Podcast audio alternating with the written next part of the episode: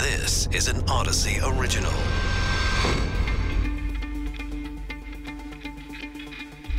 This is the War in Ukraine Daily. I'm Charles Feldman. And I'm Mike Simpson from the KNX Audacy Studios in Los Angeles. We've been bringing you regular coverage of what life is like for people in Ukraine during this war. And 5 million people, an estimated 5 million Ukrainians, have left their country to escape the Russian invasion.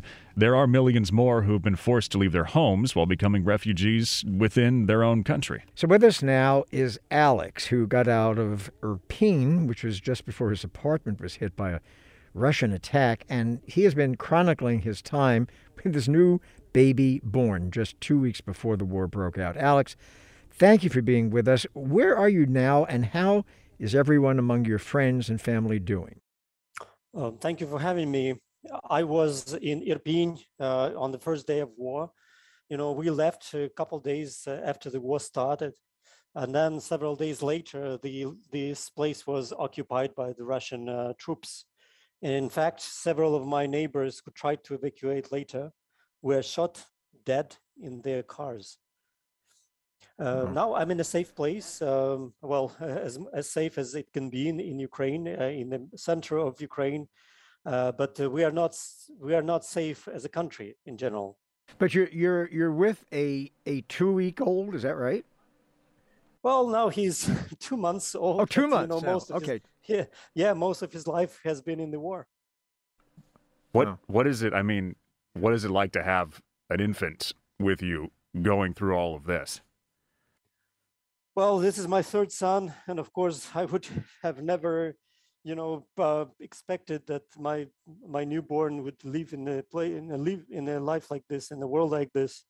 Yeah. Well. Uh, I I really uh, well I really feel like it's uh, you know I should have uh, looked uh, on the internet for things ab- about baby. Now I'm looking on the internet for, for for things about war, about what the military stuff is all about. You know I pay most of my attention to my volunteer work, uh, to most of my attention to all, all those atrocities that happened in Bucha, not to the little baby. Yeah, this is supposed to be like the happiest time. Yeah, yeah. A- Alex, you, you are all right? So you have a two-month uh, old, right? A little bit more. And how old are the other kids? Twenty-five and seventeen. Twenty-five and seventeen. Okay. How are they dealing with all this? Are you all together? Well, actually, they are luckily outside of the country. They are in France, but they support me and they go to the meetings in Paris. They support the country. They do everything they can do.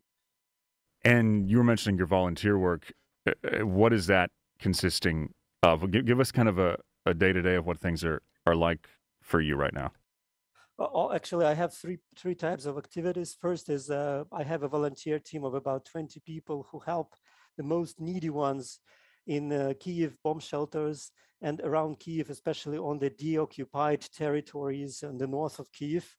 Uh, you know, there's all old babushkas who are staying in the villages with basically nothing. They have not, no bread, no flour, no sugar, nothing. They just have potatoes and carrots that they uh, plant in their own garden. So the, the guys, uh, the brave guys go and deliver all this necessary stuff to them. Second uh, uh, um, uh, direction of activities is I'm talking to wherever possible to news agencies delivering the message what it is all about here. Talk to French, Israel, South African, American, Canadian media, British media.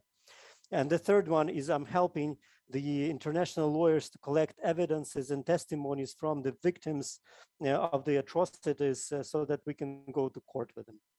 Uh, you know, the the thinking now, at least what we're hearing uh, here in the states, is that uh, this could end uh, with uh, Russia having control of a large chunk of of southeastern Ukraine, and then the rest of the country, places like where you are, would be on its own, but also with a loss of its industrial heartland in the east. Do you think that that is a likely outcome?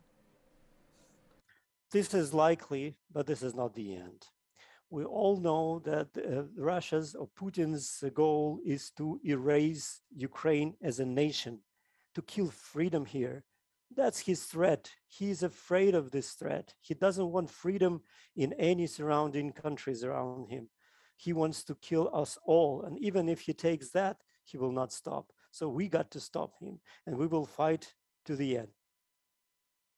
Alex there. Alex, thank you so much for, for speaking to us. He was in Irpin, got out a little bit safer now, relatively, with a two month old. Our best to you and, and to the little one. This is an Audacy original. Find us and others on the Audacy app, Apple Podcasts, uh, Google Podcasts, and Stitcher.